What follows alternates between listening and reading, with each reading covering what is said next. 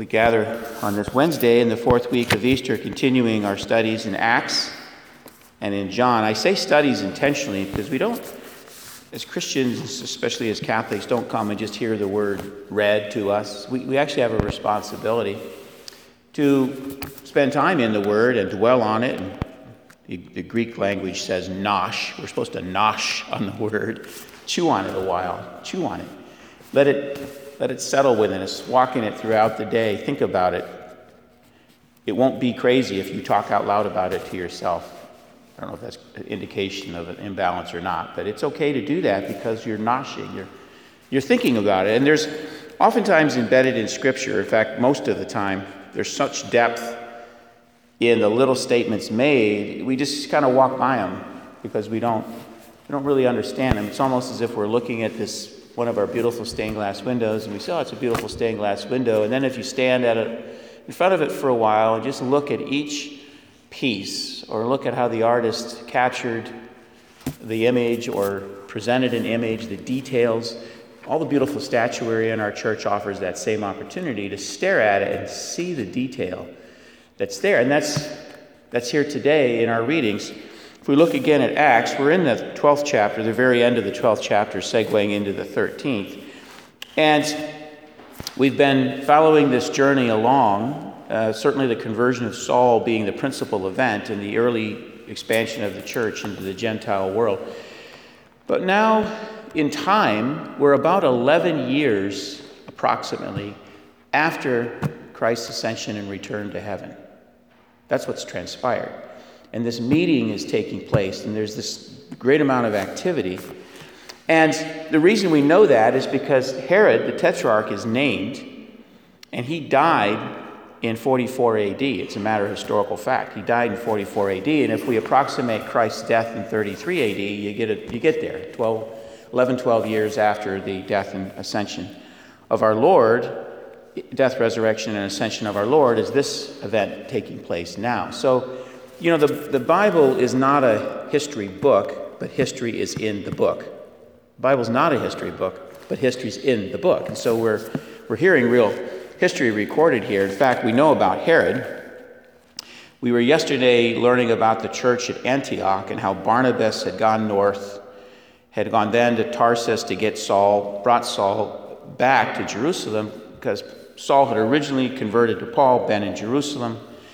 Then he went north to Antioch and spread the word. Then he went to Tarsus, and Barnabas was tasked to go after him and brings him back because of the great discovery that Barnabas made in Antioch of how, how strong that young Christian community was. And it's there we heard yesterday that the church was first called Christians. So, if we were to follow that dialogue aloud, that was yesterday in the 11th chapter. If we continued reading the front half of the 12th chapter, we read about Herod's persecution of the Christians. Now, you know historically, this Herod is the son of Herod the Great. Herod the Great had 10 children, and he had three sons into which, it, into which his kingdom was partitioned after his death. King Herod the Great died around. Uh, maybe four or three, what we call now BC, he's the one who ordered the death of the children in and around Bethlehem when he heard of the birth of Jesus. That's the father of the man we're talking about today, King Herod the Great. King Herod the Great was a pretty rough individual. He murdered three of his own children, murdered his wife. So he, he was quite the, quite the fella. Well, his son, Herod the Tetrarch, is now up north. So the kingdom's divided into multiple uh, zones or regions, and his son Herod is now in the north. And it's this son who's persecuting the Christian church. And that, but we hear just God's will be done, God's will be done. Uh, let me see if I can find it here. Herod. So Herod had long been very angry with the people of Tyre and Sidon. Those are two big coastal cities. Who now came to him in a body. And after winning over Blastus, the king's chamberlain, they sued for peace because their country was supplied with food from the king's territory, which was basically Syria to the northeast. And on an appointed day, Herod, attired in royal robes and seated in the rostrum, addressed them publicly. So now King has come to speak to these people along the coast. They have an audience with him. And as he's speaking to them, the assembly cried out, This is the voice of God, this is not a man. At once, an angel of the Lord struck him down because he did not ascribe the honor to God, and he was eaten by worms and breathed his last. Now, what is true is that man, Herod the Tetrarch, did die of some awful disease where he was consumed from the inside, potentially a parasite. That's, that's a matter of record. And Luke, in writing that detail, Luke the physician, says, well, it's an angel of God and he was eaten by worms. So our doctor Luke captures that important note. Here's the little piece of gem glass mosaic that is in the reading we just heard.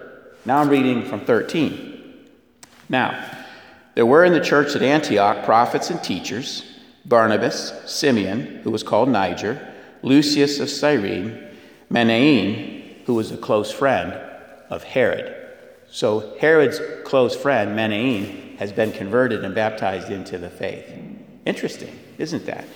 And equally interesting is you've heard this before many, many times.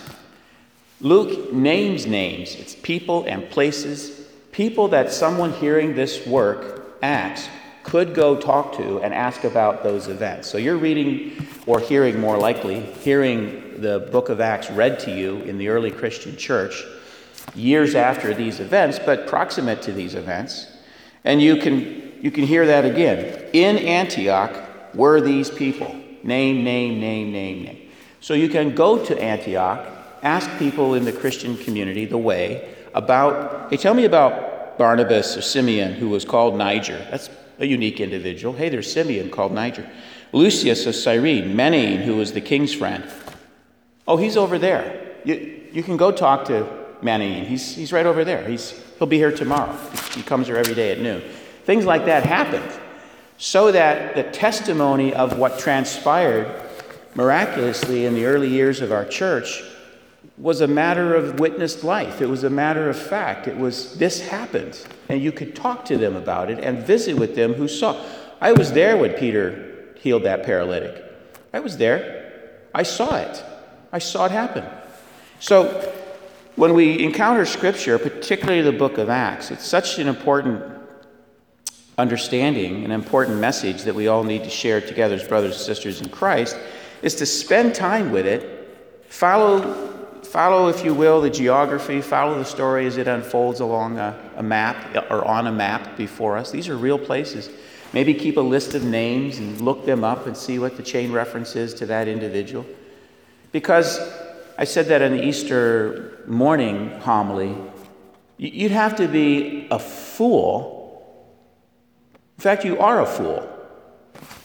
John's gospel says so. Our Lord says that more importantly. You are a fool if we just dismiss this and don't spend any time to look at it and say, huh, look at that. Look how this story hangs together. Look at the evidence. Look at the fact stream of, of events that have occurred that were verifiable in the early years of the church. They were verifiable. They, they weren't a mystery. They weren't a, hmm, that's a neat story. Oh no. People, places, things, dates that are verifiable that these events occurred. Segueing then quickly then to John's gospel, our Lord says that so beautifully. Whoever believes in me, and not only in me, but also in the one who sent me, and whoever sees me sees the one who sent me. One time a young person asked me that, Father, how come there's no pictures of God in a Catholic church? Ask me that. It's such a beautiful question. How come there are no pictures of God in a Catholic church? Good question. It's insightful for a young one. Well, when we see our Lord, we see God. Jesus Christ is God. Whoever sees me sees the one who sent me. And artists over the centuries have attempted to represent what that person, Jesus Christ, in his humanity looked like. So when we see that, is that exactly how Jesus looked? I, don't know. Was he five six? Was he 5'10? I, I don't know. I, I don't know. What, what he did look like was a fully human being. That was true, a fully human male. That was true. I came into the world as light so that everyone who believes in me may not remain in darkness. What is darkness? Ignorance. Ignorance is darkness. And when we're not versed in the scriptures, when we're not ingesting those, when we're not spending time on the teachings of the church, which are based on the truth of Scripture, then we're remaining in darkness. If anyone hears my words and does not observe them, I don't condemn them, our Lord's key message, for I did not come to condemn the world, but to save it. This is important. Whoever rejects me and does not accept my words has something to judge him, the words that I spoke. I say this is important. It's all important, crying out loud. But this message is we are judged by our own decisions. We're judged by our own decisions. It, it's a, a, beautiful writer of the East. Um, uses these words. There's a book I read years ago. It's called Bride of the Lamb. Bride of the Lamb. And in that beautiful work, the image is this judgment. It's called the particular judgment in the Catholic teaching of the faith. There's two judgments when our natural life ends. That's called the particular judgment. And then when Christ returns, that's the second judgment. But in the particular judgment that, that happens immediately upon our natural death, the judgment is that we are brought to face or we are confronted with the truth of who we were supposed to be in God's will. We confront the person we were supposed to be in God's will. This is the Eastern writer's idea. And the difference between who we were supposed to be in God's will and knowing and loving Him and who we were and how we lived out our life, that difference is the judgment that we face. And it's, it's shattering. It's shattering if we have walked in darkness and been lazy or willfully ignorant of the truth of our Lord without investigating and checking it out. So, our message today is our Lord did not come to condemn us. No, He didn't come to condemn the world. He came to bring life and joy and hope. He is that light. And seeing Him, we see the Father. And it's our responsibility. It's our responsibility to grow in the faith. It's the church's responsibility to advance that cause in every way possible. And then, having received that truth, most especially the truth of His presence in the Eucharist, we have a responsibility to bring that light out into the world around us. God bless you.